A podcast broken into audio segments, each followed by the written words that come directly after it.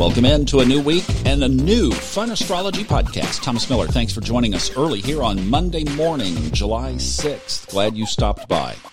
We're going to take a quick look at the week ahead and a couple of uh, other aspects that are worth pointing out. I would also point you to the post eclipse armchair quarterbacking episode I did yesterday because that I think turned out to be a pretty good summary of the post eclipse energy that we're going to be in today, too, by the way that energy will incubate for a while. In fact, you know, this chart right now makes me think of have you ever baked a loaf of bread or tried to? and you, you know, you, you get it in the oven and then you hope and pray and you turn the little light on and you don't want to disturb it, but you want to peek and see is, is it rising or is it just going to be a brick? You know, have you ever done that? Of course you have. And that's a lot of what this chart makes me feel like. We've put the ingredients together. We've put them in the oven and now you just want to peek in and see how's it doing? How's it doing? Well, we do that by seeing how things unfold in our lives. But the ingredients broadly that we've mixed together and put in the oven are Saturn ingressing back into Capricorn. That's a big one. Certainly Mars ingressing Aries. That's a big one. So we've got the players in their positions. Saturn in Capricorn, Mars in Aries, that, of course, sets up a sign based square. We just had this eclipse, which really kind of draws a line. It puts a stake, if you will, between Capricorn and Cancer, with the sun in Cancer until what will it be, the 20th or 21st? So, in other words, we have another couple of weeks with the sun and I mean, go with me here because we've got Cancer and Capricorn on opposite sides of the chart, right? So it's like in this corner, the Sun and Mercury in retrograde. And in this corner, we have Saturn and Pluto and Jupiter in retrograde. So that's what's in the three week oven. At least that's the first phase of our little baking project. And that opposition line, that sign opposition line, so it's kind of like the even though the planets are not in direct opposition, although the sun is moving in the in the obviously in the direction of a direct opposition, and that will be unfolding in this three week window. We have that whole line at a 90 degree square aspect to Mars in Aries. We were talking last week, what is this going to look like? Because Mars in Aries is going to be with us until December. Now, there will be a big retrograde right in the middle of it. But this is where I like to, you know, you, you see what's happened, right? You see the ingress, you know what's possible. And then you start to look and see how it unfolds. Well, Mars goes into Aries. We had three weekend shootings, one, two shopping centers and a nightclub. You had a car cross a barricade and drive into a crowd in Seattle. One person dead from that already. And a group pulled a statue of Christopher Columbus down in Baltimore and threw it in the water. Like I was saying yesterday, it sounds like the Boston Tea Party all over again, 244 years later. Does any of that sound like Mars in Aries to you? And by the way, Majana, I know, is working on a new podcast, and she was filling me in on some of her latest readings and what comes through, and those are truly amazing.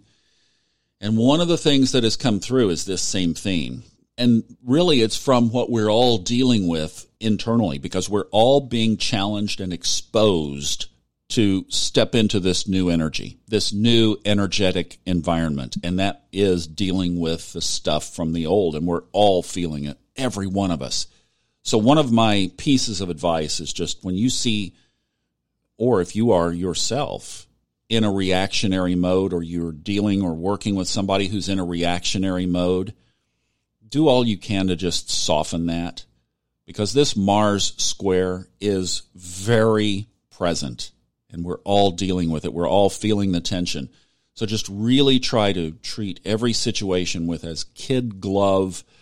Um, you know what I'm saying, right? Just really light handed and give everybody a lot of slack. Just give everybody a lot of slack to be a complete jerk and share the podcast seriously because those people that are being just a complete jerk are totally unconscious. They're not listening to this podcast. I'm saying this facetiously, obviously, but totally. They are asleep. They don't know the energy. They don't know what's going on. They don't know the big picture, and they're just reacting to the energy that they're feeling. Did you notice an abundance of aggressive drivers over the weekend? I've been on the road. I sure have. Let them go. Let them go. Somebody in a line being a, a real, well, let's keep the uh, expletives down here, a real difficult case. Let them, you know, just look, send them love. They're feeling Mars and they just don't know what to do about it. And this amps up. And that's something that I'm going to create. So we'll leave it with this. I'm going to work on taking a new approach to the election and the inauguration in a new video. I'm going to wait until I get back to Dallas to do that. I want to do it in my booth. I don't want to do that on the road because it's going to be with us for a while and I want it to be really good quality and I want to spend some time thinking about it some more. You will be the first to know when that is ready. So I'll let you know. Hopefully, uh, at least by Wednesday. I'd like a little bit of time to think about it some more and just reflect on the charts. I've been looking at them and just scratching my chin, and several things have come together that I think we are pointing toward now. The next piece of the, you know, our little back to our baking the bread scenario would be to peek in on what's going to happen as the loaf rises. And what are we talking about? We're talking about into the fall, and we should be really starting to set our sights on that as well. So we're watching this short term and long term.